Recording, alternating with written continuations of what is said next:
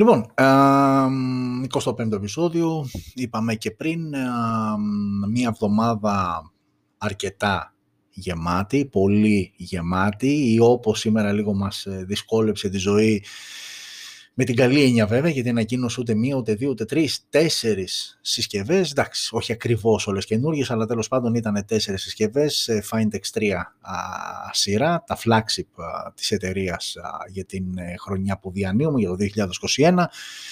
Οπότε πρέπει να τα ετοιμάσουμε και τα λοιπά και τα λοιπά, τα γνωστά.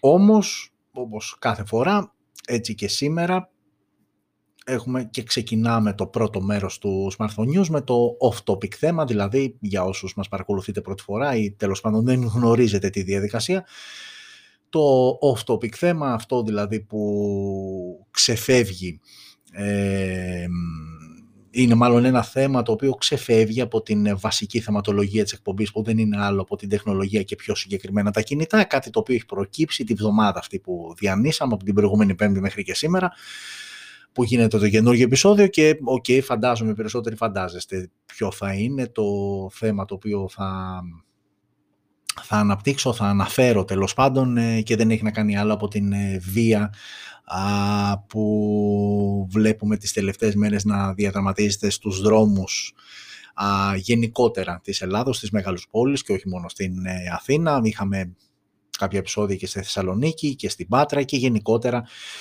υπάρχει μία ένταση. Ε, okay, από πού να το πιάσεις, πώς να το σχολιάσεις και τι να πεις. Ε, okay, όταν πας να πιάσεις ένα θέμα, καλό είναι να ξεκινήσεις με κάποια δεδομένα, ε, με κάποια δεδομένα κοινά αποδεκτά και από εκεί και πέρα να αναπτύξεις την όποια θεωρία ή προσωπική άποψη Θεωρώ λοιπόν ότι ένα δεδομένο στην όλη φάση είναι ότι ο κόσμος έχει κουραστεί. Είναι δεδομένο αυτό το παρατεταμένο lockdown, αυτοί οι περιορισμοί, τα μηνύματα, το όχι εκεί και αν πας εκεί πήγαινε με τα πόδια. Γενικότερα όλο αυτό που συμβαίνει παρά δύο μέρες, νομίζω 13 Μαρτίου του 2020 ήταν όταν ξεκινήσανε επίσημα, ε, ξεκίνησε επίσημα το πρώτο lockdown ε, στην ε, Ελλάδα, 11 Μαρτίου σήμερα, σε δύο μέρες λοιπόν έχουμε επέτειο ενός χρόνου.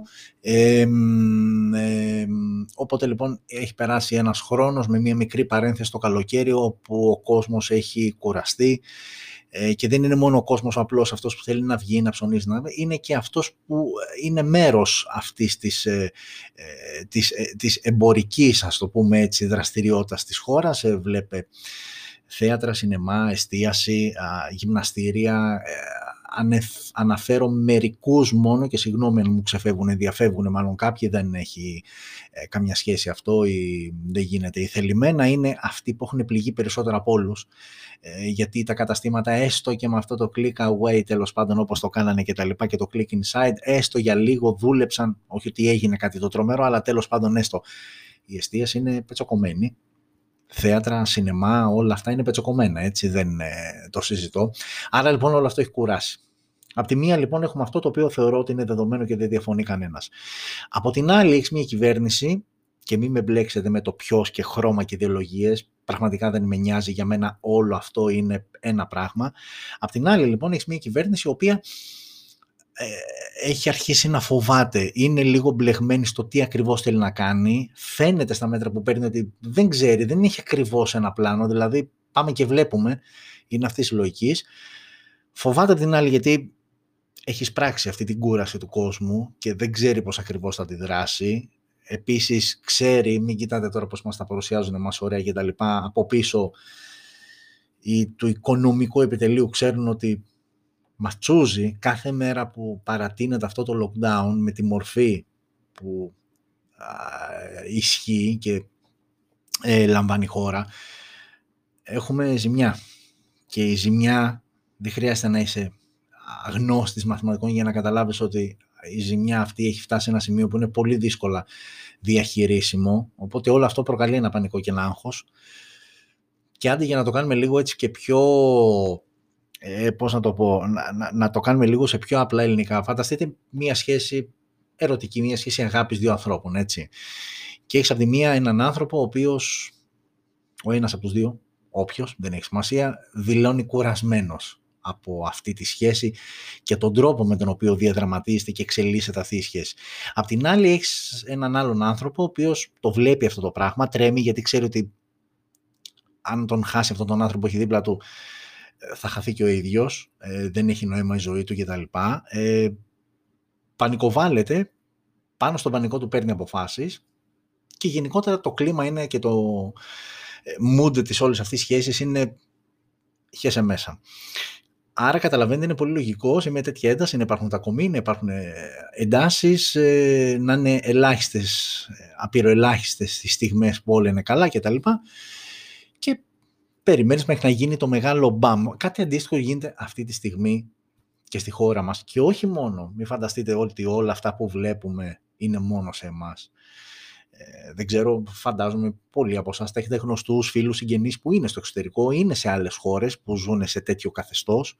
Ε, ε και όταν λέω καθεστώς, ε, σκληροπυρηνικός εισαγωγικά lockdown, γιατί αντικειμενικά να το δεις, παιδιά όλοι έξω είναι.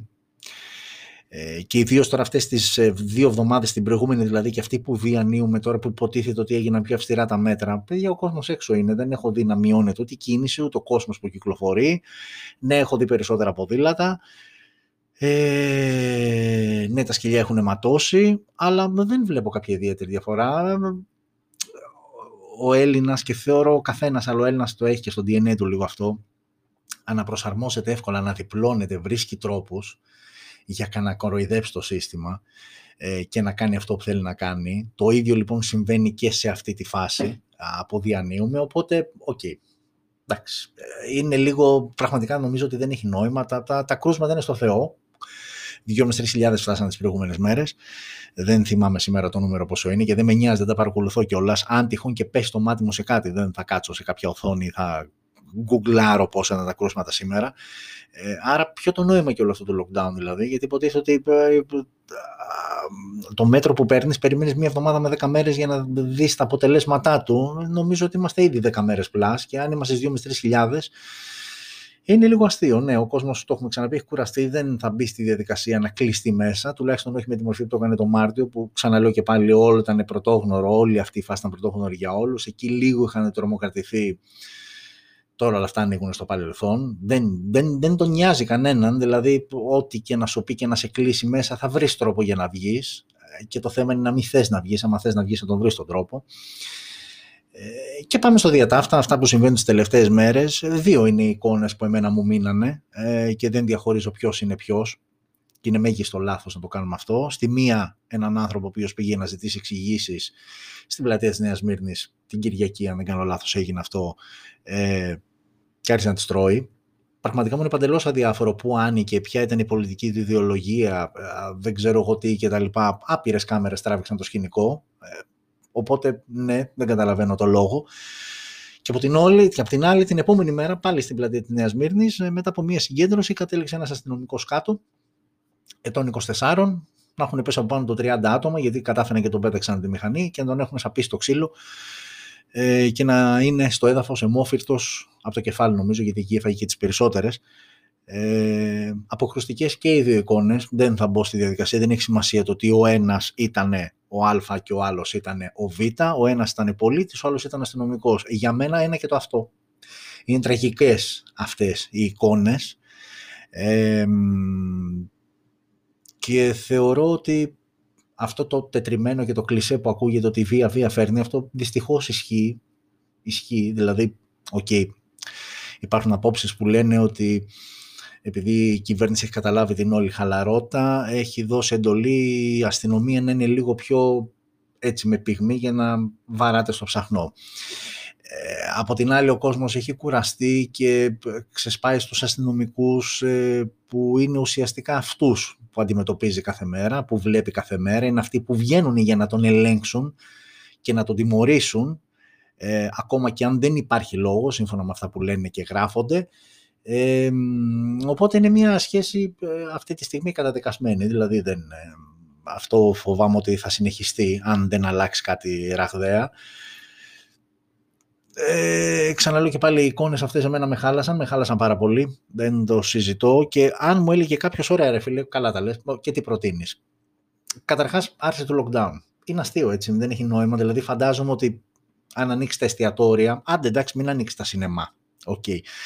Αλλά αν ανοίξεις τα εστιατόρια, ε, πόσο χειρότερο θα γίνει η κατάσταση. Δηλαδή, δεν κολλάνε στα μέσα μαζικής μεταφοράς, ε, δεν κολλάνε στις ε, ε, δημόσιες υπηρεσίες και στις τράπεζες που ακόμα έστω και με το καθεστώς ραντεβού, εγώ βλέπω άπειρο κόσμο να πηγαίνει, ε, πόσο χειρότερο θα γίνει η κατάσταση. OK, okay.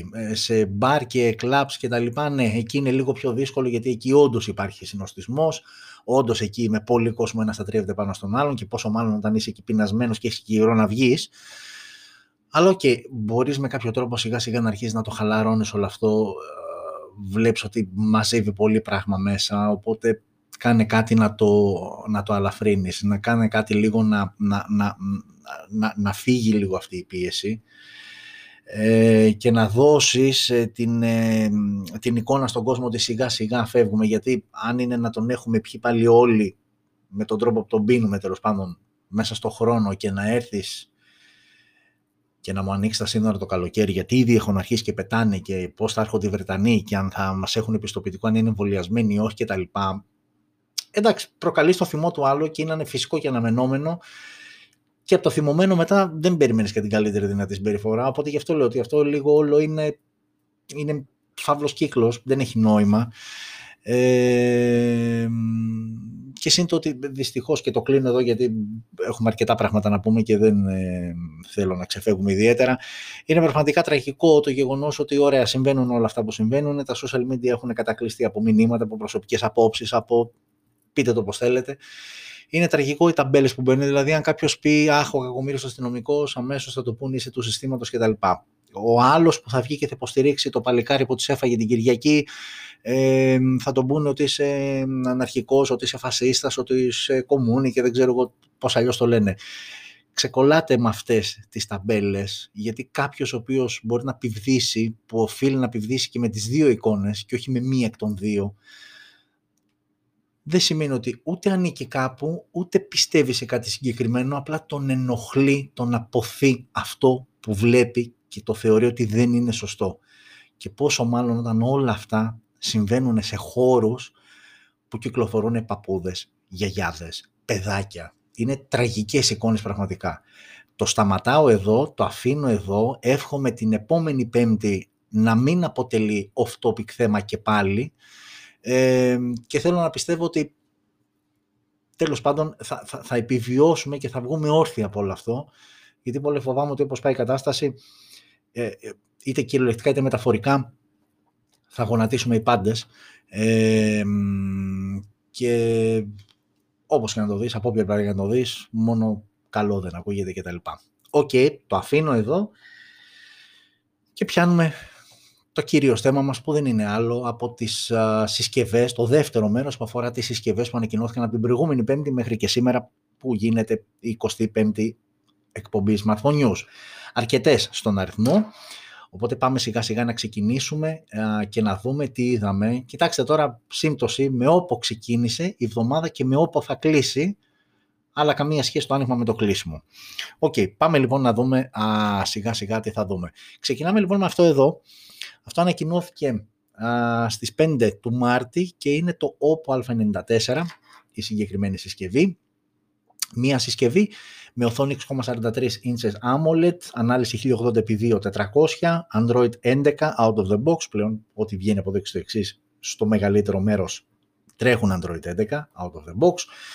Ε, Helio P95 ο επεξεργαστής με PowerVR GM9446 η αντίστοιχη GPU μία και μοναδική έκδοση στην οποία θα είναι διαθέσιμο το Oppo A94 8 GB RAM 128 GB αποθηκευτικός χώρος. Υπάρχει όμως και δυνατότητα για χρήση κάρτας microSD.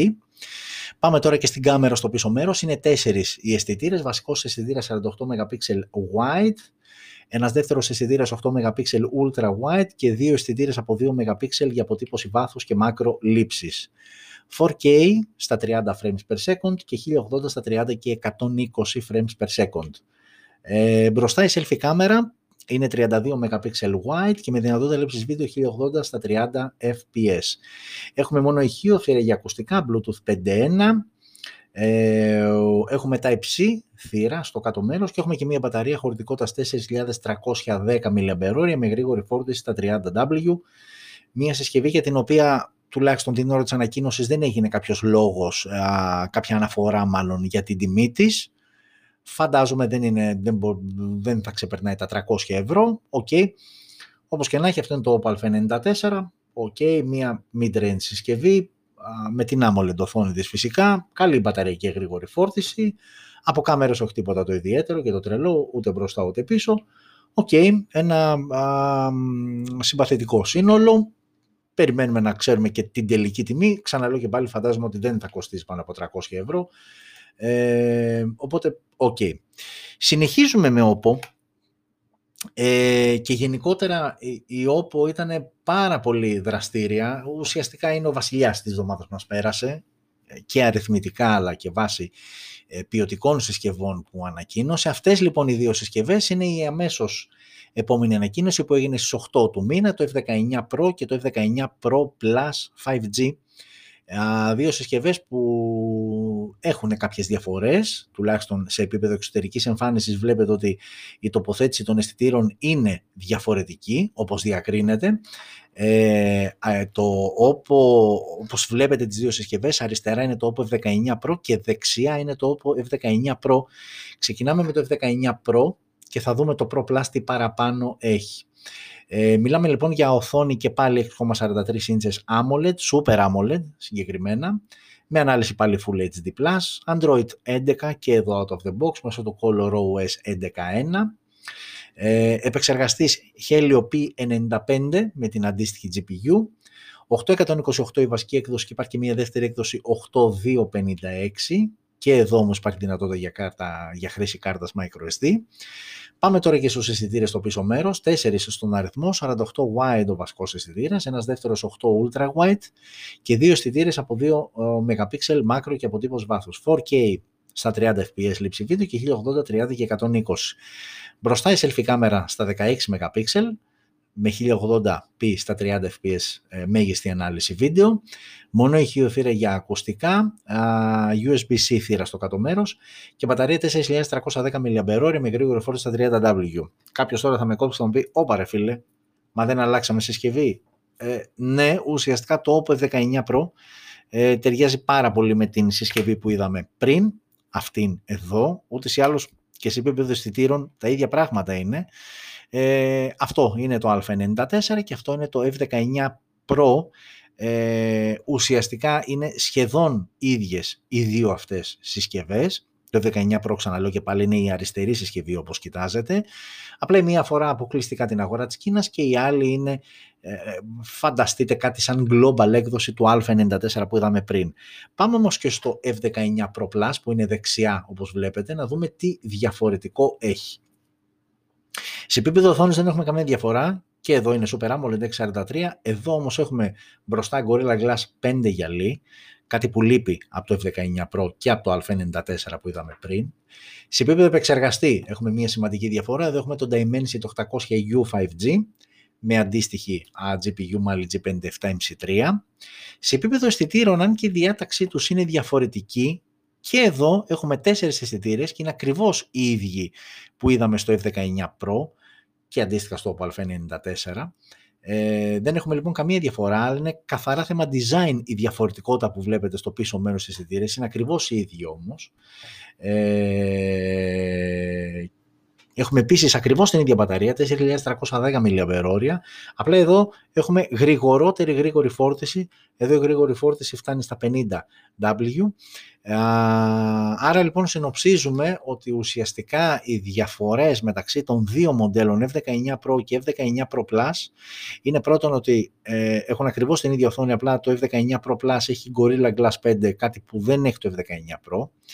Το F19 Pro Plus έχει Dimensity 800U 5G, Helio 55 το F19 Pro ε, και έχουμε διαφορά στη γρήγορη φόρτιση, ε, στα 30W φορτίζει το F19 Pro, στα 50W φορτίζει το F19 Pro. Αυτές είναι ουσιαστικά οι διαφορές μεταξύ των δύο συσκευών, γι' αυτό και η διαφορά η χρηματική είναι μικρή, από 250 ευρώ βρίσκουμε το F19 Pro, έκδοση 8128, ε, ενώ αντίστοιχα από 300 ευρώ βρίσκουμε το F19 Pro Plus ε, με τις διαφορές που προείπαμε. Ε, άρα και το Oppo A94, καλά σας είπα, κάπου εκεί πρέπει να είναι γύρω στα 250 ευρώ. OK, okay, συμπαθητικές επιλογές και οι δύο. Ναι, εντάξει, για το 50 παραπάνω θα πήγαινα στο, στο Pro Plus που έχει την 50W α, φόρτιση, που σύμφωνα με τα στατιστικά που δίνει η ίδια η OPPO, μας λέει ότι φορτίζει μία πλήρης φόρτιση, 1% της μπαταρίας, μας παίρνει μόλις 48 λεπτά. Και OK, okay, οι τιμές τους είναι πολύ καλές. Ε, Flaunt Your Nights είναι το logo που έχει μπει στο, στο poster για τις δύο συσκευές τονίζει το night mode που υπάρχει α, σαν επιλογή στις λήψεις φωτογραφιών σε συνθήκες χαμηλού φωτισμού. OK, okay, φαντάζομαι δεν είναι κάτι το τρομερό, κάτι που θα μείνουμε με το στόμα ανοιχτό, αλλά OK, okay, αυτό ήταν που ήθελε να τονίσει η εταιρεία. OK, okay. Φεύγουμε λίγο από OPPO γιατί ξεκινήσαμε με τρεις συσκευές OPPO, δύο ουσιαστικά, είπαμε OPPO A94 και F19 Pro η κινέζικη και η global έκδοση και F19 Pro Plus ε, με το Dimensity το 800 5G. Ε, ναι, εδώ μια διαφορετική έτσι εικόνα για να δείτε, βλέπετε στο πίσω μέρος υπάρχει όντως, ε, αισθητά υπάρχει διαφορά, αλλά είναι μόνο σε επίπεδο design, είναι ακριβώς οι ίδιοι αισθητήρες.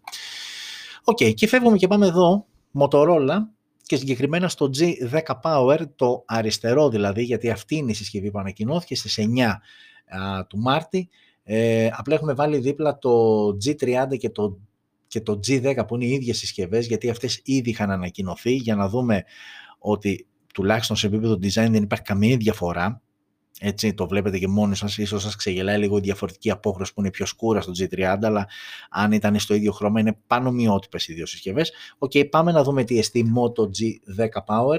Μιλάμε για μια συσκευή α, με οθόνη 6,5 inches IPS LCD η τεχνολογία. Έχουμε μόνο μπροστά γυαλί, όλο το υπόλοιπο είναι πλαστικούρα. Ε, παίρνει dual SIM, hybrid όμως, οι δύο κάρτες SIM, μία κάρτα SIM και μία microSD. Η ανάλυση είναι HD+, 720x1600, Snapdragon 460 στο εσωτερικό με Adreno 610. Μία μοναδική διαθέσιμη έκδοση 4GB RAM, 64GB αποθηκευτικός χώρος, αλλά είπαμε αν θυσιάσουμε τη μία κάρτα SIM ε, παίρνει και microSD. Στο πίσω μέρος 4 αισθητήρες, 48 wide, 8 ultra wide, 2 macro, 2 depth. Με βλέπετε και κουνάω έτσι το κεφάλι γιατί μέχρι στιγμής ό,τι συσκευή έχουμε δει Όλες είναι τετρακάμερες και όλες φοράνε το συγκεκριμένο setup το οποίο όντως είναι πολυφορεμένο σε αυτές τις ε, οικονομικές mid-range συσκευές, αυτή την κατηγορία τουλάχιστον. Στο, όσο αφορά το βίντεο που τραβάει, ok, λόγω Snapdragon 460 δεν έχουμε και ιδιαίτερες απαιτήσεις, 1080 στα 30 και 60 fps η μέγιστη ανάλυση, 8 MP μπροστά. Α, σε αυτό το notch τύπου δάκρυ για την selfie κάμερα και αντίστοιχα πάλι 1080 α, στα 30 frames per second, δεν έχουμε 60 εδώ.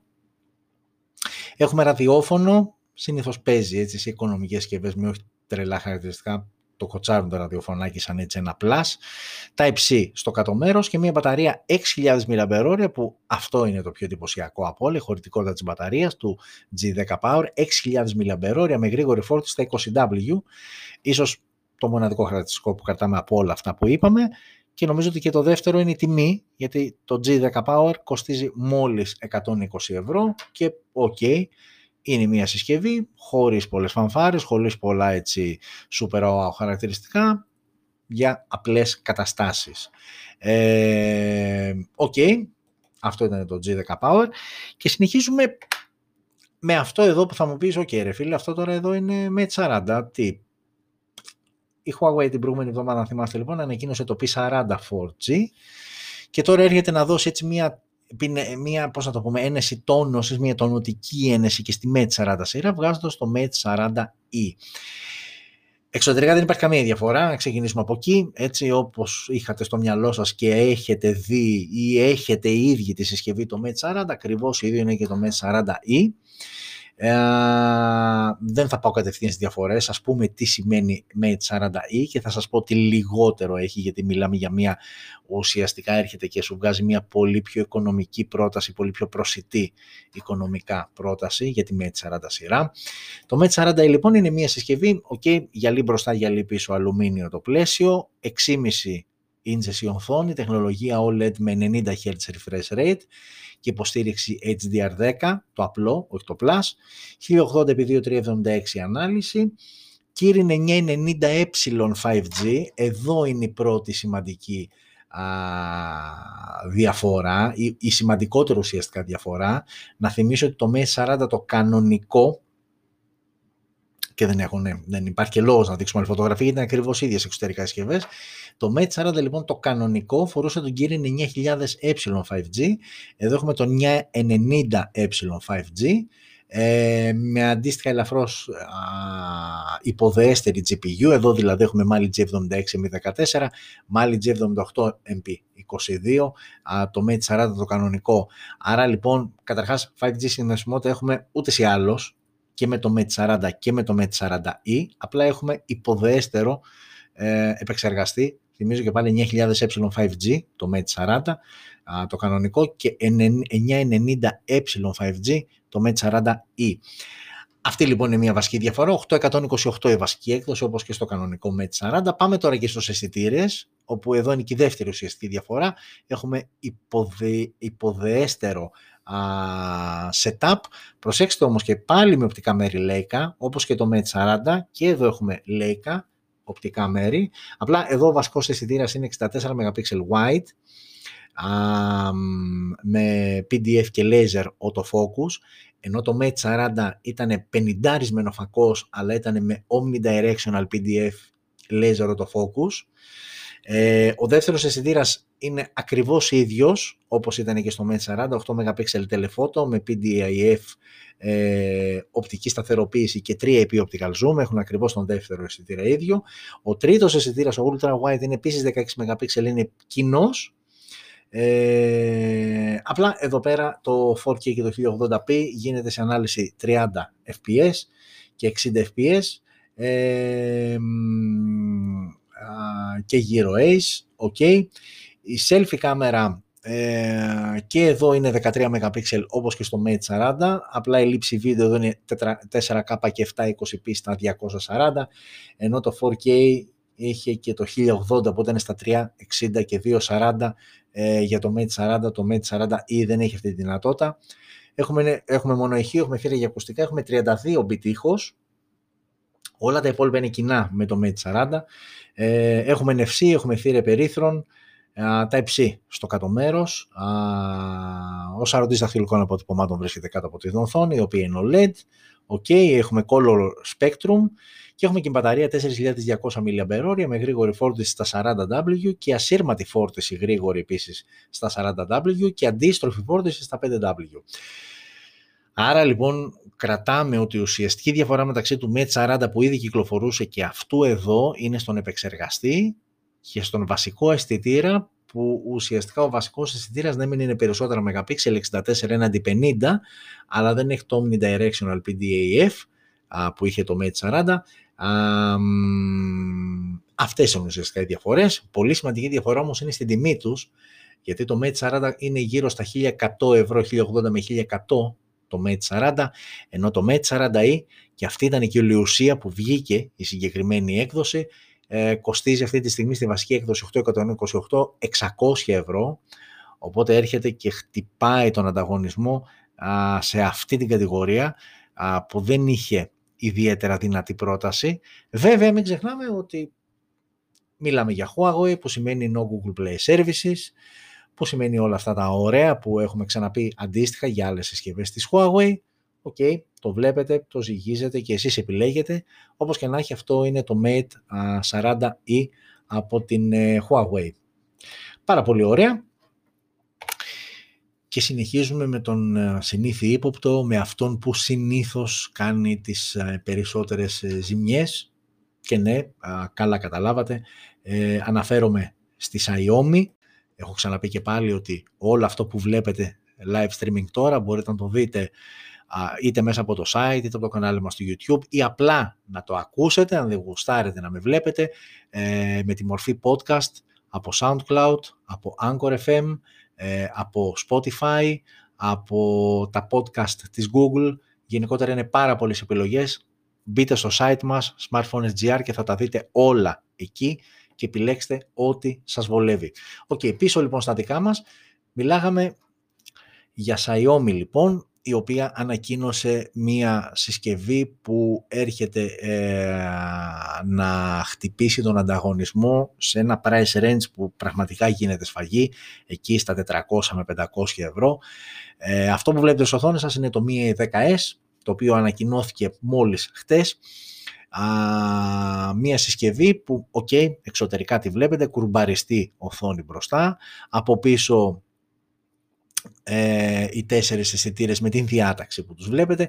Πάμε να δούμε τι έχει να μας δώσει αυτή η συσκευή, γιατί πραγματικά είναι, ανήκει στην κατηγορία upper mid-range, είναι στις πολύ καλές μικρομεσαίες συσκευές. Πάμε όμως να δούμε αναλυτικά τι έχει να μας προσφέρει και θα το προχωρήσουμε και λίγο, γιατί είπαμε δεν είμαστε ρομποτάκια, λέμε απλά τις συσκευές, το προχωράμε και ένα βήμα παραπέρα και το συγκρίνουμε με άλλες συσκευές της ίδιας εταιρείας και τέλος πάντων προσπαθούμε να αξιολογήσουμε τι εστί μια νέα πρόταση όπως αυτή από την Xiaomi. Λοιπόν, OK, okay, Mi 10S.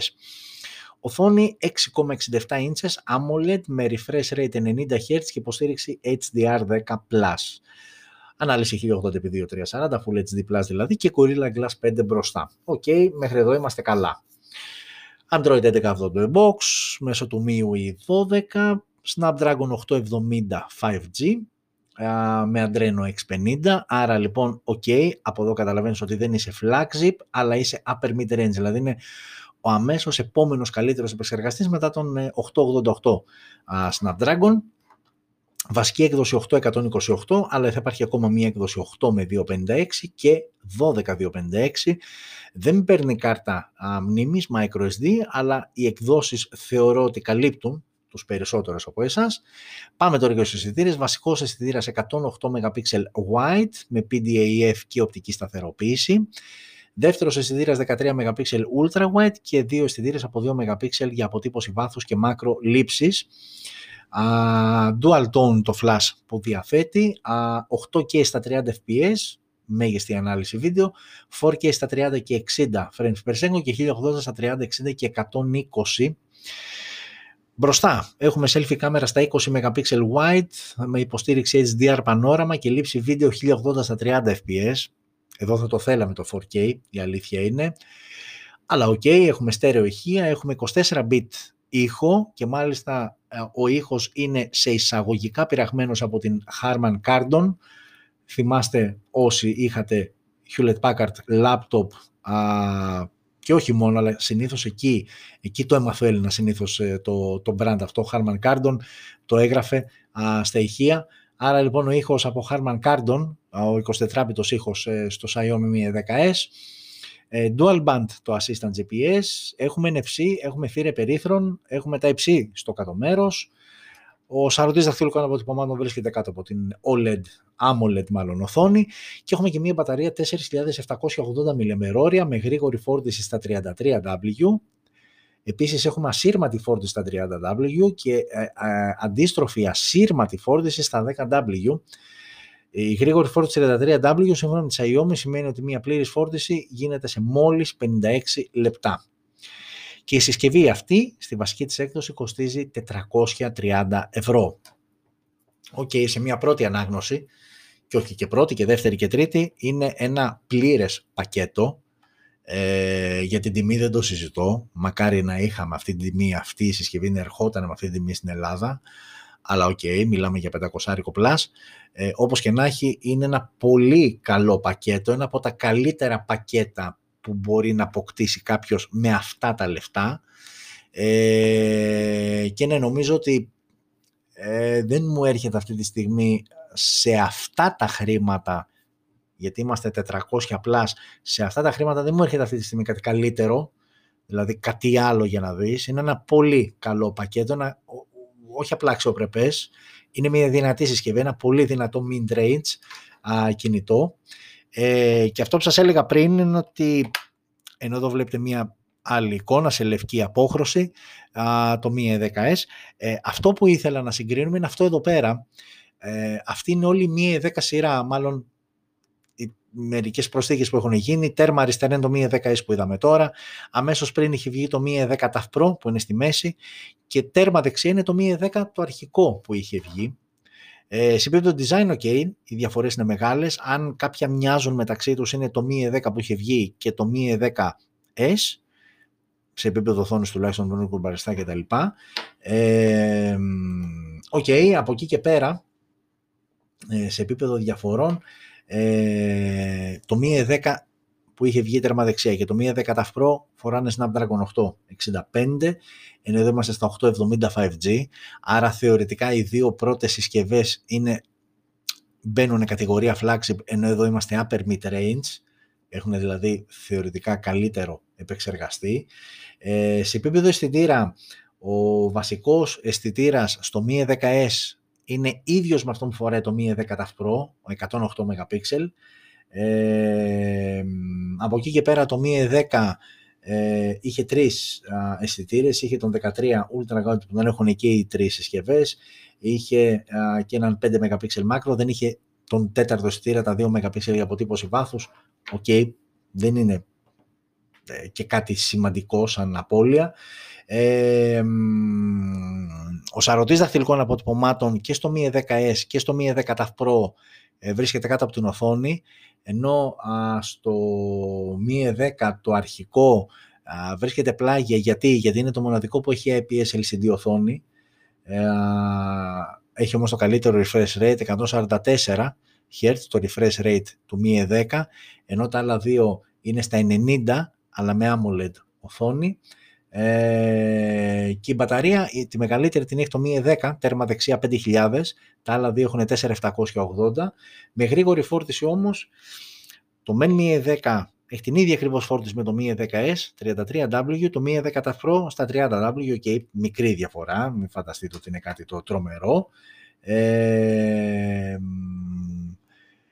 OK, okay, αυτές είναι τρεις από την Mi 10 α, σειρά. Ε, προφανώς, OK, okay, πας εύκολα στο Mi 10S. Βέβαια, ε, φαντάζομαι ότι θα είναι και το πιο ακριβό από τα τρία. Δηλαδή, εντάξει, το Mi 10 ήδη μετράει, συγχωρέστε με, το Mi 10 μετράει ε, Οκτώβριο του 2020. Είμαστε ένα πεντάμινο γεμάτο. Σεπτέμβριος, ε, μάλλον συγγνώμη, του 2020. Όχι, κάνω λάθος. Μπερδεύτηκα. Φεβρουάριος του 2020, το Mi 10, το τέρμα δεξιά δηλαδή, μετράει ήδη ένα χρόνο στην πλάτη του. Το Σεπτέμβριο είναι το Mi 10 TAF Pro, ε, που είναι πιο πρόσφατη προσθήκη και η τελευταία προσθήκη είναι το Mi 10S. Το Mi 10 TAF Pro, αν δεν κάνω λάθος αυτή τη στιγμή, η έκδοση βασική 828 είναι περίπου στα 500 κάτι ευρώ που είναι μια πάρα πολύ καλή επιλογή για τα λεφτά της αλλά εάν με βάλεις να διαλέξω αν, αν υποθέσουμε ότι κάπου εκεί θα κυμαίνεται και η τιμή του Mi 10S που πολύ φοβάμαι θα είναι πιο πάνω πας στο Mi 10S δεν το συζητώ ε, Οκ ε, okay.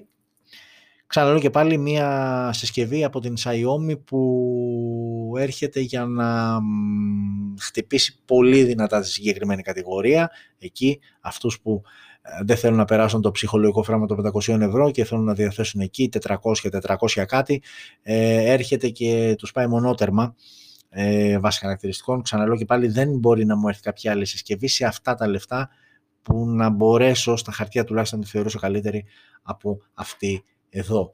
Ε, οκ. Και πάμε εδώ. Εδώ τώρα αλλάζουμε.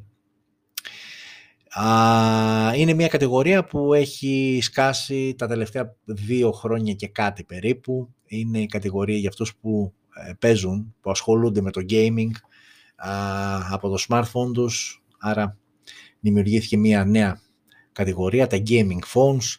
Δεν είναι πολλά, αλλά όπως και να έχει, αυτά τα λίγα που ανακοινώνται κάθε χρόνο σου μένουν γιατί ξεφεύγουν λίγο έως πολύ. Θα έλεγα από αυτά που έχουμε συνηθίσει όλοι οι υπόλοιποι κοινοί θνητοί που αγοράζουμε από το πιο φθηνό μέχρι το πιο ακριβό, ε, είτε είναι Samsung είτε Apple. Αυτά είναι τα πιο ακριβά τους ή άλλους. Ε, έχουμε πάνω κάτω τις ίδιες γραμμές. Τα gaming phones είναι λίγο πιο φουτουριστικά, είναι λίγο πιο επιθετικά, είναι λίγο πιο άγρια ε, λόγω της κατηγορίας. Οκ, αυτό που βλέπετε είναι το ROG Phone 5 και για όσους είστε έτσι των αριθμών και έχετε και καλή μνήμη, θα μου πείτε, μα πέρυσι ήταν το ROG Phone 3. Το 4 τι έγινε, το 4 λοιπόν, ε, για τις χώρες εκεί, η Κίνα και τα λοιπά, είναι ένας ε, αριθμός κακός, ένας αριθμός που φέρνει ατυχία και γενικότερα ε, πολλές ε, εταιρείες όταν φτάνει κάποια σειρά το στο 4, το περνάνε, το προσπερνάνε μάλλον, για να το πούμε πιο σωστά, ε, και πάνε κατευθείαν στο επόμενο νούμερο ή αρκετά πιο μετά. Γι' αυτό λοιπόν δεν υπήρξε Rock Phone 4 και από το περσινό Rock Phone 3 πήγαμε στο Rock Phone 5. Α, πέρυσι το Rock Phone 3 ήταν από τα πληρέστερα, ίσως το καλύτερο gaming phone που βγήκε για το 2020. Ισχύει το ίδιο για το φετινό. Πάμε να δούμε. Το ROG Phone 5 βγήκε σε τρεις εκδόσεις. Είναι αυτό που βλέπετε, καλά είναι πολύ μικρές διαφορές εξωτερικά είναι αυτό που βλέπετε και ε, εδώ είναι ουσιαστικά η διαφορά που έχει με τις άλλες δύο εκδόσεις το ROG Phone 5 Pro και το ROG Phone 5 Ultimate Edition. OK, okay, πάμε όμως εδώ πέρα, αυτό είναι το ROG Phone 5 και πάμε να δούμε τι εστί και τι έχει να μας δώσει. OK, okay, μπροστά γυαλί, πίσω γυαλί, πλαίσιο από αλουμίνιο. Ε, αναμενόμενο, αλλά πάμε να δούμε και τι γυαλιά. Μπροστά Gorilla Glass Victus, ό,τι καλύτερο, από Gorilla Glass, στο πίσω Gorilla Glass 3 και πλαίσιο από αλουμίνιο. Στο πίσω μέρος έχουμε RGB Light Panel, το logo της, του ROG Phone που παίρνει διάφορους ε, χρωματισμούς και ε, έχουμε και pressure sensitive zones, κάποιες, ε, κάποια σημεία στην επιφάνεια της συσκευής όπου ο χρήστης τα χρησιμοποιεί και τα πατάει σαν να έχει joystick ε, προκειμένου να παίξει ε, τα παιχνίδια του. Οθόνη τώρα 6,78 inches, 6,78 inches, AMOLED, 144 Hz refresh rate και με υποστήριξη HDR10+, ανάλυση 1080x2 448, Android 11 από out of the box μέσω του ε, ROG User Interface που έχει αναπτύξει η Asus για τη συγκεκριμένη μόνο σειρά. Snapdragon 888, ok, ό,τι καλύτερο και ό,τι πιο ισχυρό αυτή τη στιγμή, με Adreno 660. Βασική έκδοση 828, υπάρχει μια δεύτερη έκδοση 12256 και υπάρχει και super duper έκδοση 16 GB RAM και 256 αποθηκευτικός χώρος. Πάμε στα της κάμερας γιατί η αλήθεια είναι ότι αυτή η κατηγορία στερεί λίγο στο κομμάτι το φωτογραφικό. Λογικό είναι, εντάξει, κάπως πρέπει να περιοριστεί το κόστος. Εδώ κοιτάζουμε περισσότερο επεξεργαστή, κοιτάζουμε περισσότερο θερμοκρασίες. Τώρα αυτός που θέλει φωτογραφίες δεν θα πάει σε κάποια από αυτές τις συσκευές. Συνήθως δεν τους νοιάζει και όλους αυτούς που παίρνουν αυτή τη κατηγορία συσκευές. Βέβαια θα μου πεις τόσα λεφτά δίνεις. Γιατί, οκ, πρέπει να υπάρχει και ένας διαχωρισμός. Έχουμε λοιπόν έναν βασικό αισθητήρα, τρεις είναι αισθητήρες. Ο βασικός είναι 64 MP wide, ένας δεύτερος 13 MP ultra wide και ένας τρίτος αισθητήρας 5 MP για αποτύπωση, όχι για αποτύπωση βάθους, για τις μακρολήψεις. 8K στα 30 frames per second, Snapdragon 888 μας το επιτρέπει, 4K στα 30, 60 και 120 και 1080 στα 30, 60, 120 και 240. Μπροστά η selfie κάμερα α, γιατί βλέπετε ότι εδώ δεν υπάρχει notch, έχουμε αυτό το κλασικό μικρό μεν bezel δε όμως, α, υπάρχει μια selfie κάμερα 24 MP wide με υποστήριξη πανόραμα HDR και λήψη βίντεο 1080 στα 30 frames per second. Ο ήχος είναι επίσης πολύ δυνατό κομμάτι σε αυτού του είδους συσκευές, παίζεις παιχνίδια, λογικό είναι. Στέρεο ηχεία με DTSX sound λοιπόν και 24 bit ήχο. 5.2 Bluetooth, έχουμε NFC, έχουμε τα C. Και μάλιστα έχουμε δύο θύρες στα υψί, μία την έχουμε πάνω, οπότε όταν είσαι σε landscape και παίζεις, αν θέλεις να το βάλεις στο φορτιστή ή να συνδέσεις ακουστικά ή οτιδήποτε για να μην σε ενοχλεί δεξιά και αριστερά.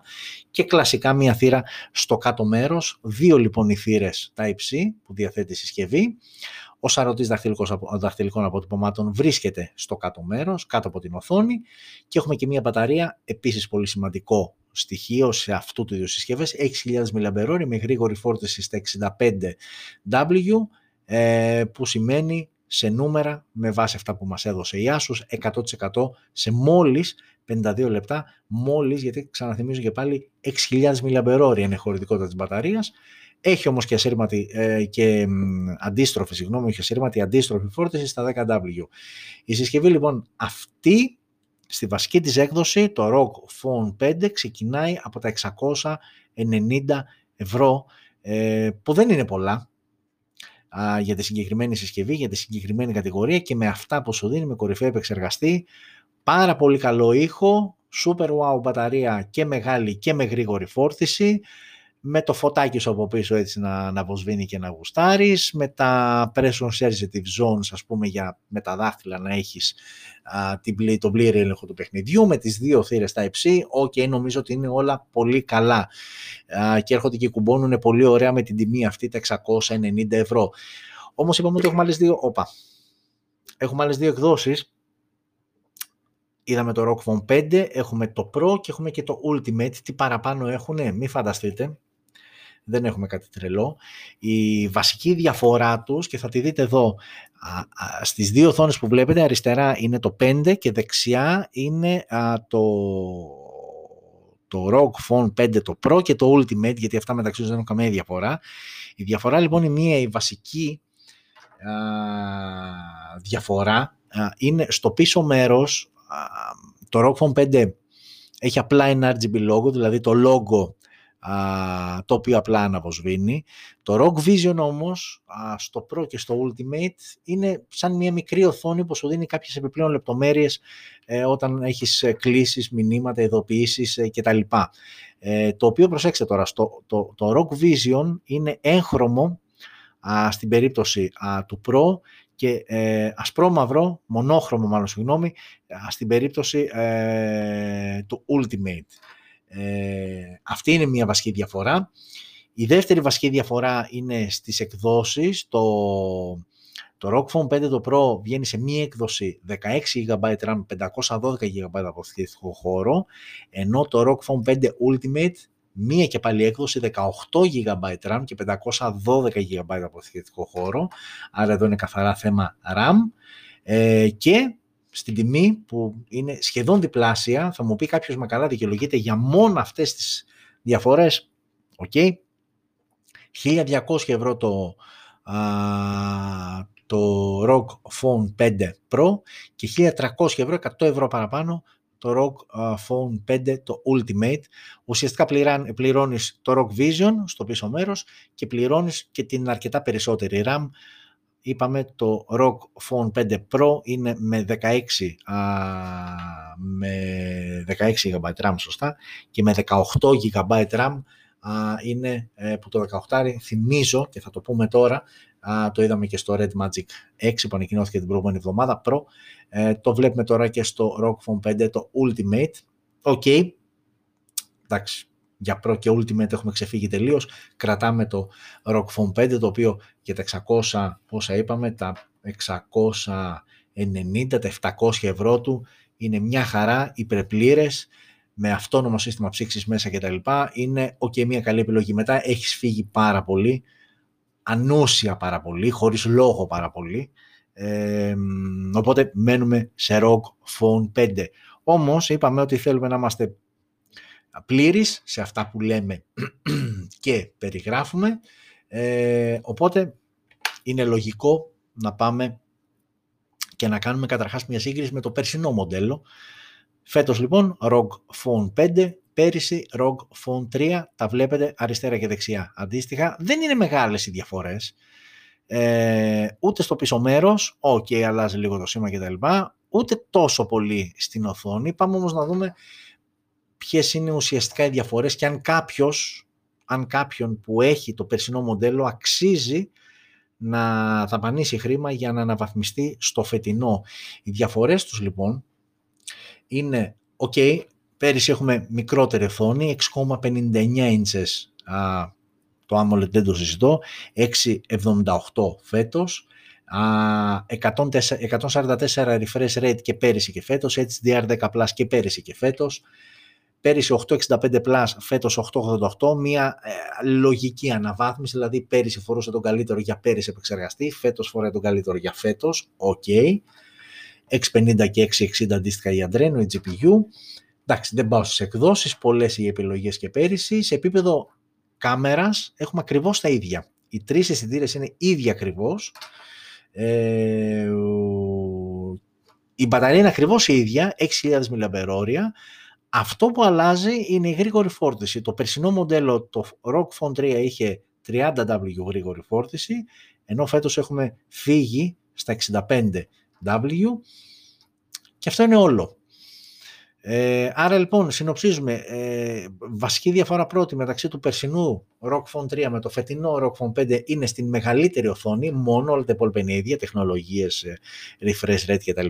Πέρυσι δηλαδή α, 659, φέτος 678, okay, όχι κάτι τρελό, αλλά σε επίπεδο αριθμών ναι, είναι μεγαλύτερη η οθόνη του φετινού. Ε, και η δεύτερη βασική διαφορά και για μένα ουσιαστική διαφορά μεταξύ των δύο είναι στη γρήγορη φόρτιση ε, 30W. Η μπαταρία φόρτιζε πέρυσι, 65 φορτίζει φέτος, 6.000 και στις δύο περιπτώσεις. Άρα ξεκάθαρα και κοφτά δεν υπάρχει κανένας απολύτως λόγος αυτός που έχει το περσινό μοντέλο να αναβαθμίσει στο φετινό. Για κανένα λόγο. Αυτός τώρα που θέλει να πάει όμως και να αγοράσει ένα gaming phone σου λέει να πάω σε αυτό ή να πάω στο περσινό που λογικά έχει πέσει τιμή του δεν έχει πέσει και ιδιαίτερη τιμή του. Το έχω αφήσει, δεν έχω δει τις τελευταίες μέρες τις τιμές για να σας πω με βεβαιότητα, αλλά το είχα αφήσει γύρω στα 7 κατοστάρικα το ROG Phone 3 για, διαθεσιμότητα, για άμεση διαθεσιμότητα στην Ελλάδα. Το είχα, αφήσει, το είχα αφήσει κάπου εκεί. Το ROG Phone 5, OK, ακόμα τώρα ανακοινώθηκε, δεν είναι διαθέσιμο, λογικό. ναι, OK. Okay. Ε, θα το δούμε, φαντάζομαι θα είναι ακριβό, δηλαδή ξαναλέω και πάλι η τιμή είναι όχι Ελλάδας, τα 6,90, τα 7 εκατοστάρικα. Εδώ όταν πρωτοέρθει το κόβω στο χιλιάρικο σίγουρα. Θα μου πεις βέβαια αν έχει αυτό χιλιάρικο πόσο θα έχουν οι άλλες. Αν έρθουν οι άλλες, okay, γιατί ήδη είναι ακριβές. Α, θα το δούμε όμως. Πάντως δεν υπάρχει λόγος για αναβάθμιση από το ROG Phone 3 στο ROG Phone 5. OK. Okay. Θα έρθει όμως κάποιος τώρα και θα μου πει ότι OK, okay, εγώ δεν ήμουν στο ROG 3, θέλω, γουστάρω gaming και θέλω να επενδύσω, να δαπανήσω λεφτά και να αγοράσω. Πού θα πάω; Στο σημερινό ή σε αυτό που ήταν την προηγούμενη εβδομάδα. Επίσης ένα πολύ ενδιαφέρον έτσι για να τα βάλουμε κατά να δούμε α, πόσο μετράει, πόσο μετράνε οι συσκευές. Αριστερά λοιπόν, ROG Phone 5, για το οποίο είδαμε α, σήμερα, και δεξιά το Red Magic 6. Πήρα τις απλές εκδόσεις γιατί θυμίζω ότι και το Magic 6 έχει και την Pro έκδοση, αλλά οκ, ε, εδώ είμαστε. Λοιπόν, ε, πάμε λοιπόν να δούμε κατευθείαν διαφορές. Υπάρχουν, η αλήθεια είναι ότι υπάρχουν, ε, δεν είναι, ε, ανήκουν στην ίδια κατηγορία. Το design είναι αυτό που βλέπετε, οκ, είναι θέμα υποκειμενικό, ξεκάθαρα, bezel και στις δύο περιπτώσεις. Στα της οθόνης 6,78 inches το ROG Phone 5, 6,8 το Red Magic 6, άρα πρακτικά έχουμε τις ίδιες οθόνες. AMOLED και ίδιο, και οι δύο συγγνώμη, ε, την ίδια ανάλυση. Ε, αμέσως αμέσως ένα συν που θα βάλω στο ROG Phone 5 εναντί του Red Magic 6 είναι στο Gorilla Glass Victus που έχει μπροστά το ROG Phone 5 και δεν έχει, γενικότερα δεν έχει είναι κάποια αναφορά για Gorilla Glass α, στο Red Magic 6. OK. Okay. Εντάξει, Android 11 out of the box και τα δύο, δεν το συζητώ. Βασική έκδοση 8/128 και τα δύο επίσης δεν το συζητώ. Στις κάμερες δεν έχουμε κάτι τρομερό ε, φοράνε τον ίδιο αισθητήρα βασικό, 64 MP wide. Αυτό που αλλάζει είναι ότι ο ultra wide αισθητήρας στο ROG Phone 5 είναι 13, στο Red Magic 6 είναι 8 και ο τρίτος αισθητήρας είναι 5 MP macro στο ROG Phone 5, 2 MP macro στο Red Magic 6, OK, okay, λεπτομέρειες. Ε, στα του επεξεργαστή, το βασικότερο ίσως, δεν το ανέφερα γιατί και τα δύο φοράνε Snapdragon 888, Okay. Α, στη selfie κάμερα 24 MP το ROG Phone 5, 8 μόλις το Red Magic 6. Στέρεο H και τα δύο, αλλά το DTS:X Sound είναι στο ROG Phone 5. Ε, μία θύρα USB-C το Red Magic 6, δύο το ROG Phone 5, είπαμε και μία από πάνω οπότε και τα λοιπά, για σε περίπτωση gaming να μην σκορεύουν τα καλώδια δεξιά και τα λοιπά και σε εμποδίζουν. Και στην μπαταρία Στην μπαταρία ε, έχουμε την ίδια ουσιαστικά γρήγορη φόρτιση. Στα 65W φορτίζει το ROG Phone 5, στα 66W το Red Magic 6. Έχει όμως μικρότερη μπαταρία, 5050 mAh το Red Magic 6, 6000 mAh το ROG Phone 5.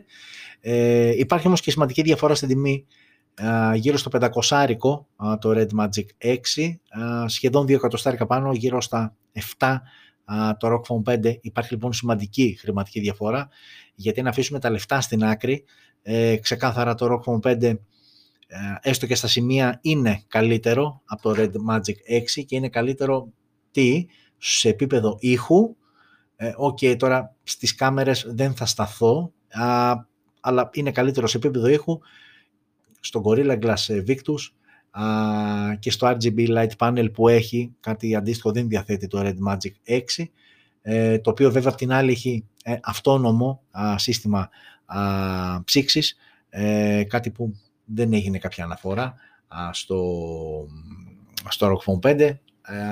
OK, okay, υπάρχουν διαφορές, ίσως δεν δικαιολογούνται τα 200 ευρώ διαφορά μεταξύ των δύο μοντέλων. OK, okay, στην ερώτηση ποιο προτείνεις, ε, είναι καθαρά θέμα τσέπης, ξεκάθαρα, δηλαδή εάν μπορείς και θέλεις και έχεις να δώσεις τα 7 εκατοστάρικα, πας στο ROG Phone 5. Αν δεν μπορείς να φτάσεις μέχρι εκεί, ε, τότε πας Red Magic 6. OK, okay. είναι δύο εξίσου καλές gaming συσκευές. Ξαναλέω και πάλι στα σημεία το ROG Phone 5 ναι, είναι καλύτερο από το Red Magic 6, αλλά είναι καθαρά θέμα τσέπης. Αν έχεις να δώσεις τα 7-8 ή πόσα θα έχει όταν θα έρθει στην Ελλάδα, σε αντίθεση με το Red Magic 6, το οποίο και αυτό όταν είναι στην Ελλάδα θα δούμε πόσο θα κοστίζει, αλλά από τη στιγμή που οι ανακοινώσιμες τιμές έχουν τέτοια διαφορά, ε, φαντάζομαι αντίστοιχη θα μεταφερθεί ε, και όταν έρθουν εδώ στην Ελλάδα. Οκ. Πάρα πολύ ωραία.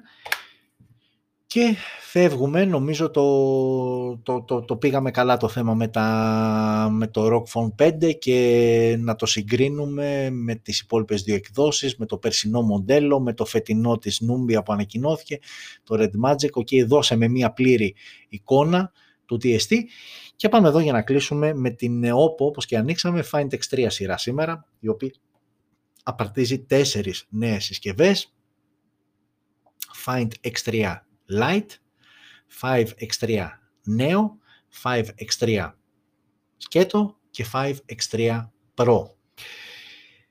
Ε, την παρουσίαση και τη συγκρισιμότητα θα την κάνουμε αναδιάδες και αυτό γιατί. Αυτό είναι το Find X3 Lite, με αυτό θα ξεκινήσουμε που είναι και πιο απλή, ναι, είναι η πιο light ε, όπως αναφέρει και η ονομασία της, είναι η πιο light έκδοση από τις ε, τέσσερις συσκευές που ανακοινώθηκαν. Και ουσιαστικά είναι σχεδόν ίδια με το Oppo Reno 5 ε, που ανακοινώθηκε πριν λίγο καιρό. Απλά το Oppo Reno 5 είναι ίσως η global έκδοση γιατί και το Reno 4 αντίστοιχα έχει έρθει και στην Ελλάδα. Ε, Find X3 όπως και αντίστοιχα πέρυσι Find X2 και αυτά έχουν έρθει αλλά πέρυσι δεν υπήρχε global και international έκδοση. Ε, οπότε ξεκινάμε με το light που είναι αυτό που βλέπετε στις οθόνες σας και όταν θα πάμε και στο νέο θα δείτε ότι από μακριά είναι οι ίδιες οι συσκευές αλλά θα, θα δούμε ακριβώς που είναι οι διαφορές. Ε, ξεκινάμε λοιπόν με το light. Το light λοιπόν είναι μία, για να δούμε και το podcast, μας, ok, και πάμε λοιπόν να δούμε X3 Lite. Οθόνη 6,43 inches AMOLED με 90 Hz refresh rate, ανάλυση Full HD Plus και Gorilla Glass 5 μπροστά. Android 11 out of the box, Snapdragon 765D, 765G ε, συγχωρέστε με στο εσωτερικό, μαζί με Adreno 620, 828, μία μοναδική έκδοση και χωρίς δυνατότητα χρήσης microSD. Περίεργο, αυτό, 828, δεν μπορείς να είτε σου κάνει είτε δεν σου κάνει, για σας που θέλετε περισσότερο αποθηκευτικό χώρο. Στο πίσω μέρος 4 οι αισθητήρες, 64 wide ο βασικός αισθητήρας, ένας δεύτερος MP, 8 μάλλον MP ultra wide και δύο αισθητήρες από 2 MP για μάκρο λήψης και αποτύπωση βάθους, 4K στα 30 fps, η μέγιστη ανάλυση βίντεο, 32 MP wide ο βασικός, ο αισθητήρας μάλλον μπροστά η selfie κάμερα, με δυνατότητα λήψης βίντεο 1080 στα 30 FPS Τι έγινε ρε παιδιά; Πω, πω, κοίτα να δεις. Ε, και την ώρα που μιλάμε, έχω το κινητό βέβαια δίπλα. Ε, προφανώς τώρα κάποια λέξη που είπα, τη διάβασε ε, η φίλη μου η Bixby από το Galaxy S20 Fan Edition. Ε, ναι, σε ξύπνησα Bixby μου. Έχεις δίκιο. Ε, και κάτι μου έβγαλε τώρα. OK. Okay. Ε, τι να κάνω, είναι προσωπική μου βοηθός και είναι πάντα δίπλα μου. Okay. Galaxy S20 Fan Edition ετοιμάζεται ε, ωραιότατο review, υπομονή λίγες μέρες, το έχουμε, το δουλεύουμε, έχουμε βγει έξω φωτογραφίες, βίντεος. Ε, σε λίγες μέρες θα έχετε πλήρη α, παρουσίαση παύλα α, εικόνα της ε, συσκευής. Πίσω λοιπόν στα δικά μας και Find X3 Lite είπαμε για τους πίσω αισθητήρες, 32 MP ε, wide ο μπροστινός αισθητήρας, μονό ηχείο, θύρα για ακουστικά, dual band assistant GPS, έχουμε NFC, ε, Type-C στο κάτω μέρος και μπαταρία 4.300 mAh με γρήγορη φόρτιση στα 65W που σημαίνει ότι μια πλήρης φόρτιση θέλει μόλις 35 λεπτά. Τεχνολογία Super Vogue δεύτερης γενιάς ε, μια συσκευή που κοστίζει 400 ευρώ και ok, ε, είναι μια καλή επιλογή για τα 400 ευρώ. Έχουμε ωραία γρήγορη φόρτιση. Έχουμε AMOLED 90 Hz που πλέον ok, το 90 ακούγεται και λίγο. Έχουμε 120, έχουμε 144, έχουμε φτάσει 165 α, στα gaming phones, ok 828, αυτό με χαλάει α, που ok, συνήθως οι συσκευές μου είναι εκεί στα 128 αλλά θέλω να έχω στο μυαλό μου την, ε, την, την άνεση ότι οτιδήποτε συμβεί μπορώ να τον αφήσω στον αποθηκευτικό χώρο εδώ σου δίνει μία έκδοση και χωρίς δυνατότητα να αυξήσει τον αποθηκευτικό χώρο αφού δεν παίρνει κάρτα microSD. OK. Okay. Πάμε τώρα. Αυτή είναι η κάμερα ε, του... Οπα, είναι η κάμερα του Find X3 Lite που μόλις περιγράψαμε. Ε, πάμε τώρα και στο... Α, πού πάμε, εδώ. Ε, αυτό τώρα είναι το X Find X3 Neo και αυτή είναι η κάμερα του Find X3 Neo. Είναι μικρές οι διαφορές. Είναι μικρές οι διαφορές, αλλά δεν είναι ακριβώς οι ίδιες.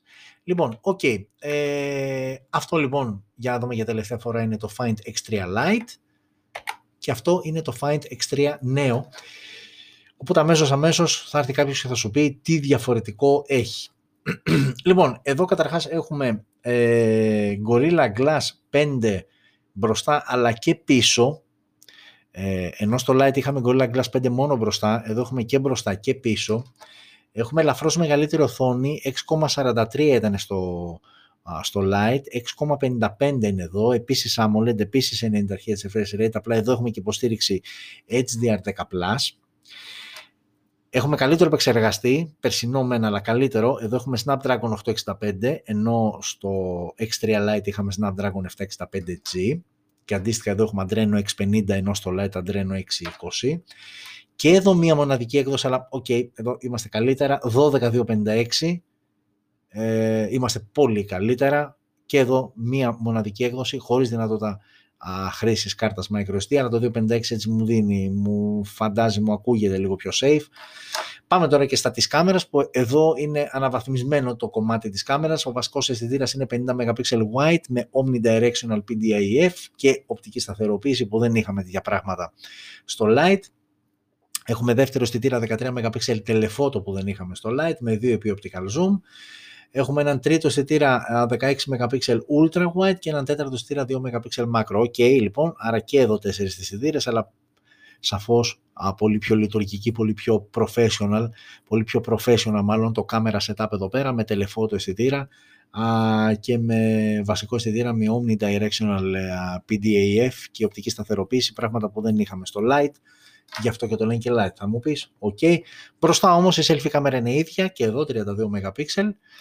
Ε, επίσης βασική διαφορά εδώ έχουμε στέρεο ηχεία, μόνο ηχείο είχαμε στο Lite.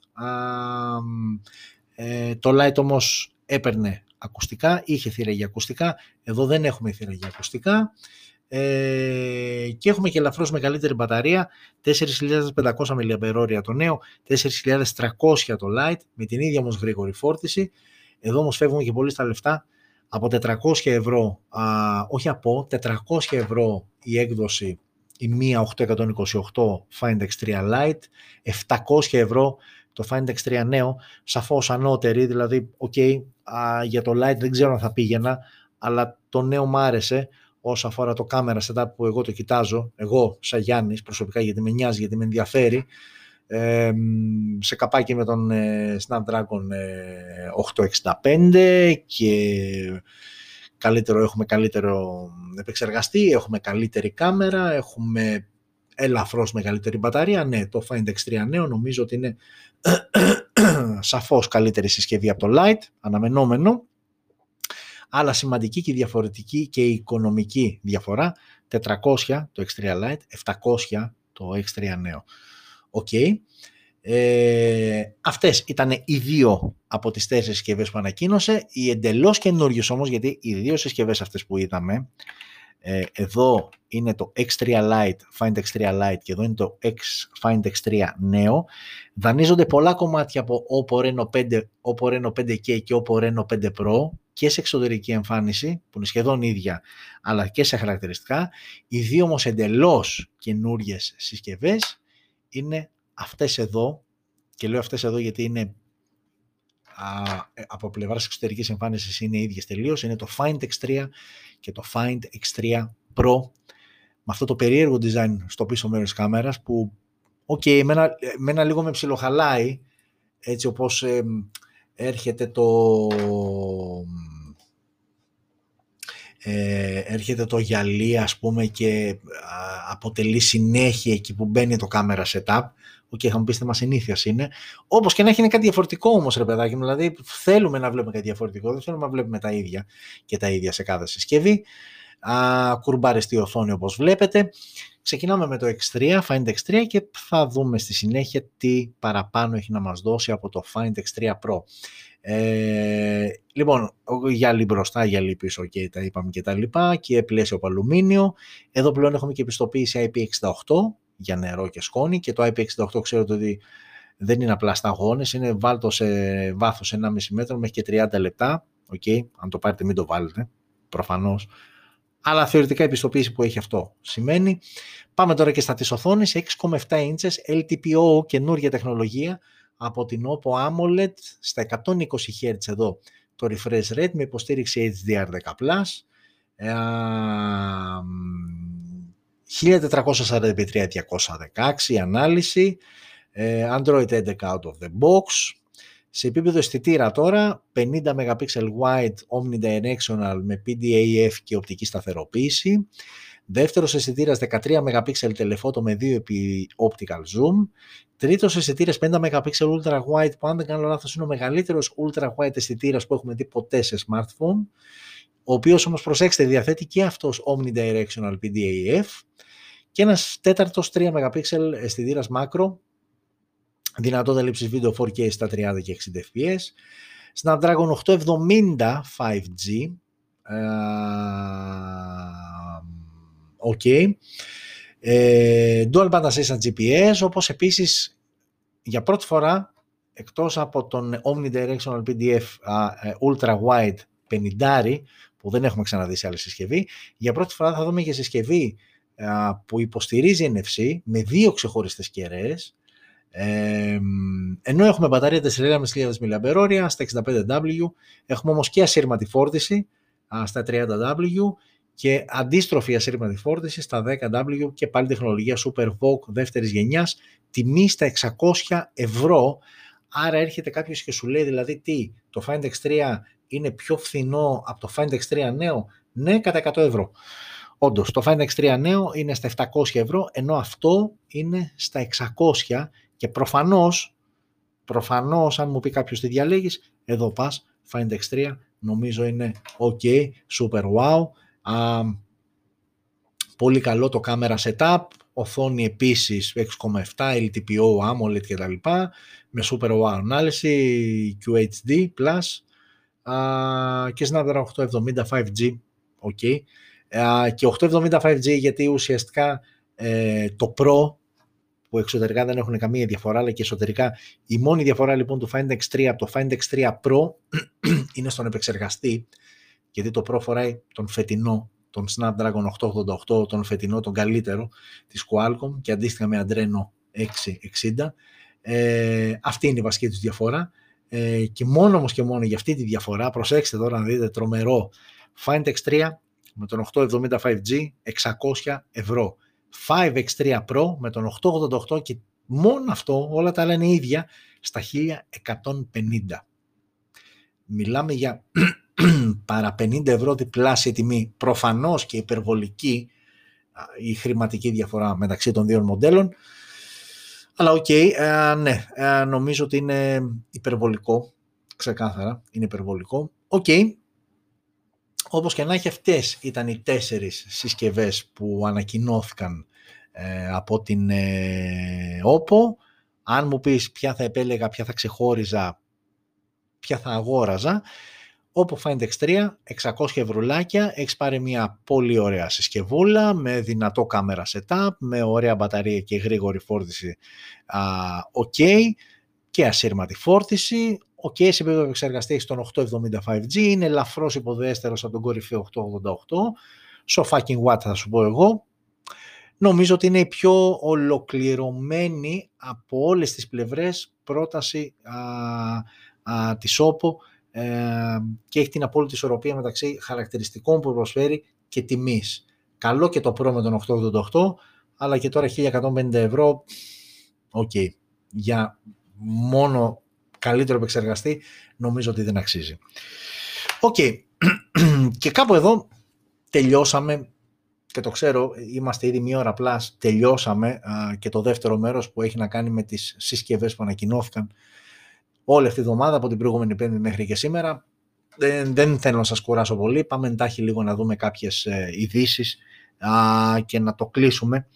Ε, και θα ξεκινήσουμε από εδώ, ε, που πολλές φορές ε, έχουμε αναπτύξει διάφορα θέματα με εκρήξεις συσκευών και τα λοιπά και μια ζωή νιώθαμε αδικημένοι εμείς οι Έλληνες ότι γιατί σκάνε σε άλλες χώρες και δεν σκάνε σε εμάς. Ορίστε κυρίες και κύριοι, αυτή είναι η εικόνα από Redmi Note 9 αν δεν κάνω λάθος, και έτσι γράψανε μάλιστα ότι άνοιγε σε μια κοπέλα, στα Τρίκαλα, εδώ στη χώρα μας όπου εξεράγει.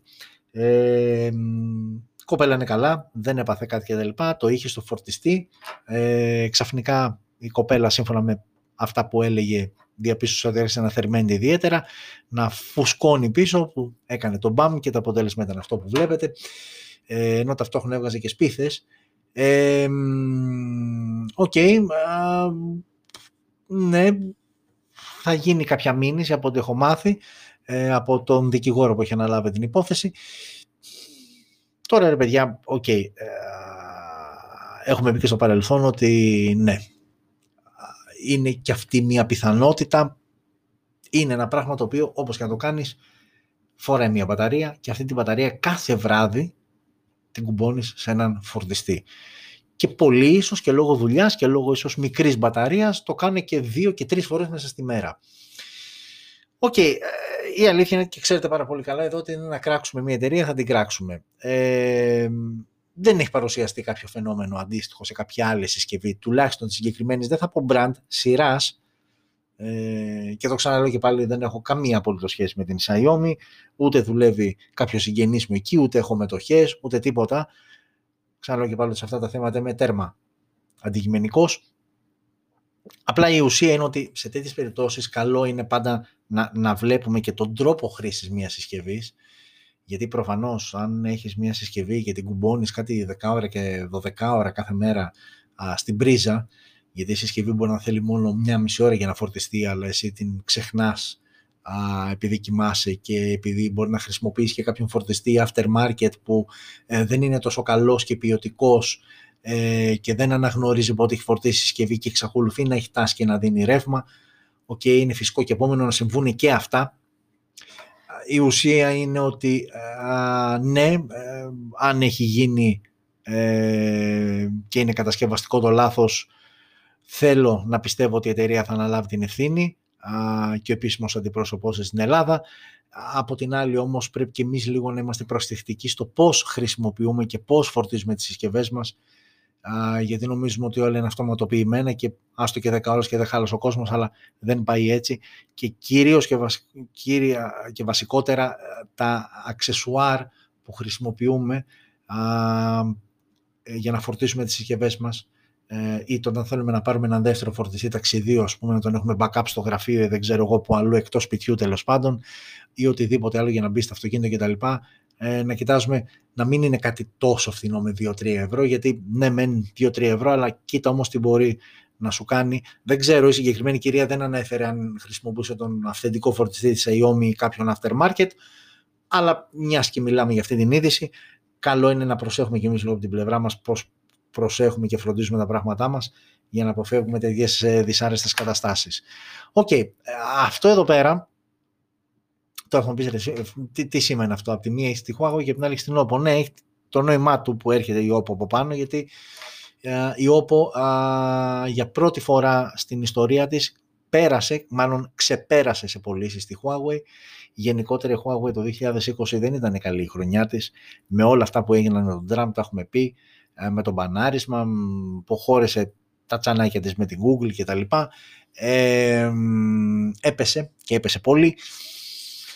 Αυτό έχει σαν αποτέλεσμα η OPPO που είναι άκρος επιθετική εταιρεία που έβγαλε αρκετά, αρκετές και δυνατές συσκευές. Μην πάτε μακριά, σήμερα Find X3, μια πολύ ολοκληρωμένη σειρά, ε, ξεπέρασε για πρώτη φορά στην ιστορία της ε, την Huawei που αυτό από μόνο του είναι είδηση για να δεν μπορούμε να καταλάβουμε εμείς το μέγεθος στην Κίνα πραγματικά είναι τρομερό ε, έκανε λοιπόν τις μεγαλύτερες πωλήσεις στην Κίνα κιόλας. δεν αφορά τον κόσμο, δηλαδή στην Κίνα που ούτως ή άλλως το no Google Play Services δεν τους ενδιαφέρει και ιδιαίτερα, μιας και δεν έχουν Play Store κτλ. Ε, οπότε αυτό είναι ένα ιστορικό γεγονός που απ' την άλλη δείχνει κιόλας ε, γενικότερα την επιπτωτική πορεία που ακολουθεί η Huawei το τελευταίο διάστημα με όλα αυτά που έχουν ε, συμβεί. Από την άλλη, αυτό που βλέπετε στην οθόνη σας είναι το Realme 7 Pro, το οποίο ανακηρύχθηκε σαν προϊόν της χρονιάς στην κατηγορία smartphones για το 2021. Ε, μια συσκευή που ούτε ή άλλως είναι διαθέσιμη και στην ελληνική αγορά το προϊόν της χρονιάς, το βραβείο που αφορά το προϊόν της χρονιάς είναι ένας θεσμός ο οποίος υπάρχει εδώ και αρκετά χρόνια και αφορά προϊόντα και υπηρεσίες που έχουν να κάνουν ε, με καινοτομία καταναλωτικών προϊόντων. Ένας θεσμός ο οποίος ε, περιλαμβάνεται σε 45 χώρες. Ε, το αποτέλεσμα προκύπτει από ψηφοφορία του καταναλωτικού κοινού έτσι. και στο κομμάτι ε, των smartphones το Realme 7 Pro που όντως για τα λεφτά του, γύρω στα 300 ευρώ κάπου εκεί είναι, διαθέτει super wow χαρακτηριστικά, ψηφίστηκε σαν προϊόν της χρονιάς και όχι άδικα θα πω εγώ. Ε, από την άλλη, η Xiaomi έρχεται λίγο να τρολάρει ε, καθώς έβγαλε για το διαφημίζοντας, μάλλον ερχόμενη να μας προετοιμάσει για το, για το Xiaomi Mi 11 το οποίο θυμίζω από αύριο και επίσημα θα είναι διαθέσιμα στη χώρα μας.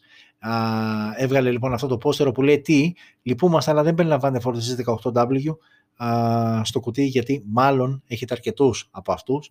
Απ' την άλλη όμως σου λέει φορτιστής 55W GAN τεχνολογίας για να φορτίζει όχι μόνο το κινητό σου αλλά και tablet και οτιδήποτε άλλο, α, οποιαδήποτε άλλη συσκευή α, δέχεται ε, φόρτιση ε, και προφανώς με τα τελευταία νέα που ξεκίνησαν από την Apple, συνέχισε με α, Samsung και Galaxy S21 σειρά α, που δεν έχουν καθόλου φορτιστεί. Ή κάποιες άλλες συσκευές που έχουν φορτιστεί αλλά έναν απλό και όχι τον γρήγορο για να ε, εκμεταλλευτεί πλήρως την τεχνολογία πλήρης φόρτισης. Η Xiaomi έρχεται και σου λέει ότι ναι εγώ σου βάζω ένα 55 μέσα και άσους άλλους να πάνε να κουρεύονται ουσιαστικά αυτό σου λέει. Και καλά κάνει ε, το έχω ξαναπεί εγώ είμαι πολύ κάθετος ε, στη συγκεκριμένη τακτική γιατί δεν βλέπω κάποιο ουσιαστικό όφελος πέραν του οικονομικού που τελικά αυτό για μένα είναι που μετράει πουλάς περισσότερα περιφερειακά άρα αυξάνεις περισσότερο τα κέρδη σου γιατί το ότι δεν έχει φορτιστεί δεν έχει επίπτωση στην τιμή της συσκευής, πουλιέται εκεί που θα πουλιότανε αν περιλάμβανε και το φορτιστή μέσα. Απλά έχει ξεκάθαρα πράγματα. Ε, την επόμενη είδηση, και το να την περάσουμε λίγο στα γρήγορα λόγω και της ώρας, ότι η Apple ήταν η εταιρεία που για το τελευταίο τρίμηνο του 2020 πούλησε τις περισσότερες συσκευές. Έχει μια λογική, αφού Οκτώβριο ανακοινώθηκαν τα καινούργια iPhone 12 σειρά, είναι και το peak των πωλήσεων, δηλαδή οι πιο πολλές πωλήσεις, το BAM, εκεί που αρχίζει και κυκλοφορεί σε όλο τον κόσμο, είναι αυτό το τρίμηνο, ε, οπότε έχει μια λογική. Ε, και νούμερο 2 η Samsung, έγινε μια αλλαγή δηλαδή, ε, γιατί μέχρι και εκείνο το σημείο η Samsung ήταν νούμερο 1, έπεσε στη δεύτερη θέση ε, και σκαρφάλωσε στην πρώτη θέση η Apple. Αυτοί οι δύο καταρροφιοποιούνται ούτως ή άλλως, ακολουθεί μετά όπου Xiaomi, Huawei κτλ. Ε, με αρκετά σημαντική διαφορά ο τρίτος από το δεύτερο και αυτοί μεταξύ τους όλοι κοντεροχτυπιούνται αλλά είναι ξεκάθαρες οι δύο πρώτες θέσεις ε, Apple Samsung, Samsung Apple, Apple Samsung τώρα και από εκεί και πέρα θέσεις 3 με 5 νομίζω όλοι βγαίνουν Ευρώπη ε, για το αθλητικό κομμάτι, το ποδοσφαιρικό για όσους ασχολείστε όπως Xiaomi και Huawei και Vivo ε, είναι πολύ μικρές οι διαφορές και εκεί γίνεται μια μάχη για την τελική εξάδα. Ε, επίσης την επόμενη είδηση θα την περάσουμε και αυτή βιαστικά το OnePlus 9 Pro αναμένεται να ανακοινωθεί μέσα στον μήνα. Έχουμε αναρτήσει και την ημερομηνία στην, ε, στη σελίδα μας Smartphone SGR. Το σημαντικότερο χαρακτηριστικό είναι ότι το camera setup του OnePlus 9 Pro θα φέρει πλέον οπτικά μέρη Hasselblad αυτού του σουηδικού κολοσσού στον ε, κόσμο των ε, φωτογραφικών ε, μηχανών. Μία πρώτη, πρώτη φορά μάλλον που βλέπουμε τη συγκεκριμένη συνεργασία. Hazelblad, για όσους δεν ξέρετε, είχε ξανασυνεργαστεί και παλιότερα για, την, για τα οπτικά μέρη μιας άλλης συσκευής της Motorola. Δεν θυμάμαι τώρα ποια ακριβώς ήταν η συσκευή. Δεν θυμάμαι, αλλά άλλη μία φορά είχε συνεργαστεί με brand ε, από τον κόσμο των smartphones. Ε, όπως και να έχει, ε, αναμένουμε μαγωνία γιατί ξαναλέω και πάλι OnePlus 8 TAF χατακώθηκε, ε, τα είδαμε και στο προηγούμενο εκπομπή, ενώ είναι μια γενικότερα πολύ καλή συσκευή στο κομμάτι της φωτογραφίας, όχι ότι είναι άσχημη, μην είμαστε υπερβολικοί, αλλά δεν είναι αυτό το κάτι παραπάνω που θα ήθελες για να συμπληρώσει το ούτως ή άλλως ε, δυνατό σύνολο της, ε, της συσκευής. OK. Okay. Τέρμα, δεν σας κουράζω άλλο. Η ώρα ήδη είναι 11 παρά 7 ή 10 και 53, όπως σας βολεύει. Ε,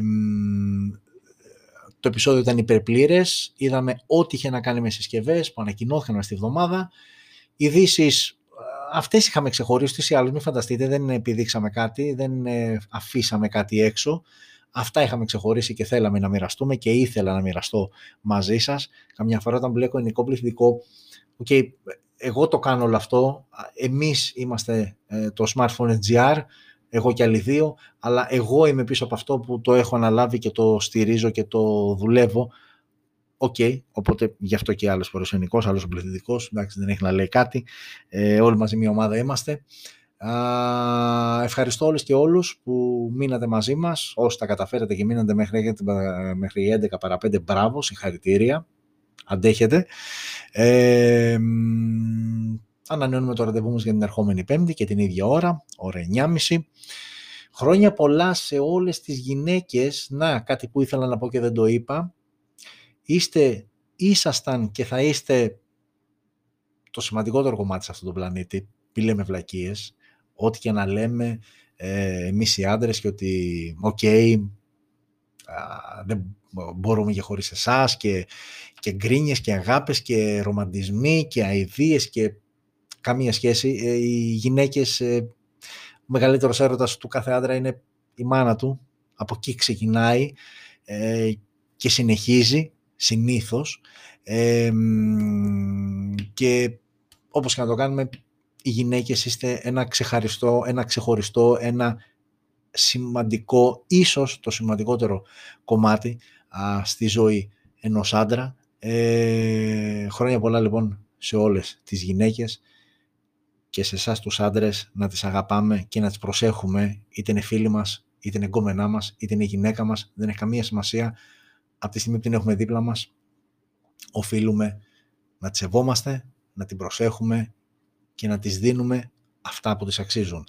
Ε, OK, okay, κλείνει αυτή η μικρή παρένθεση λοιπόν. Ανανεώνουμε όπως είπα και πριν το ραντεβού μας για την ερχόμενη πέμπτη και ώρα 9.30 να είστε όλες και όλοι καλά. Να ζείτε smart, να προσέχετε. Φιλιά πολλά.